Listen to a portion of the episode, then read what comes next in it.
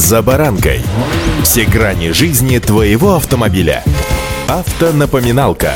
Комментарии экспертов. Советы по обслуживанию автомобилей в программе «За баранкой». Ребята, давайте жить дружно. Это выражение знакомо каждому из нас, потому что мультфильм про кота Леопольда смотрели все. Ну или практически все. Нет, все. Стремление мультяшного персонажа помочь другим — это очень хорошая школа жизни, которая ненавязчиво и простой форме показывает, как важно помогать людям. Мне, как, наверное, и вам, иногда казалось, что кот чересчур мягковат, но эти мысли пришли, когда я уже стал постарше, а вот в детстве Леопольд был настоящим героем. Выдержанным, рассудительным и умным. Вот именно эти качества должны быть присущи всем водителям. Это все присказка Риска. Сегодня за баранкой о стремлении помочь, подчас жертвуя собой. С вами Александр Карпов. Здравствуйте. Автонапоминалка.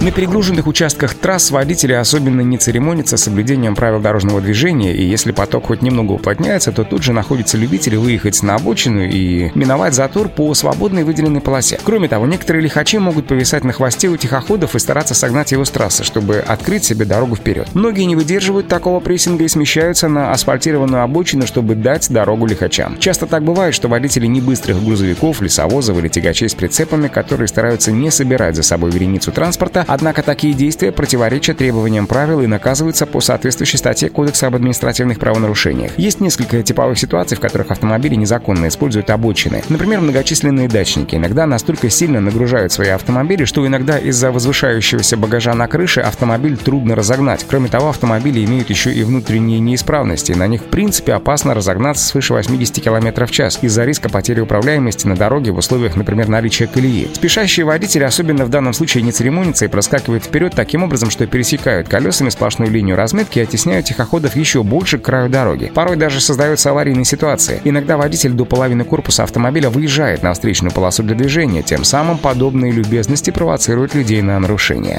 Автонапоминалка. Еще одна категория тихоходов, чья скорость в принципе не превышает 30 км в час, а дорожный знак обгон запрещен не позволяет водителям опережать другие транспортные средства с выездом на встречную полосу. Однако в определении этого знака в приложении 1 к правилам дорожного движения делается исключение для гужевых повозок на обочинах, велосипедистов, мопедов и двухколесных мотоциклов без бокового прицепа. Их обгонять можно, но без пересечения сплошной линии, то есть в рамках своей полосы. Кроме того, допускается обгонять тихоходные транспортные средства. К таким относятся механические транспортные средства, конструктивная скорость которых не превышает 30 км в час. Для наглядности. У такой механизированной техники сзади должен быть наклеен специальный знак в виде равностороннего красного треугольника с желтой окантовкой. Обычно это трактора или техника, использующиеся для прокладки коммуникации или прочих работ, но количество таких официальных тихоходов на трассах, в общем-то, невелико. Автонапоминалка.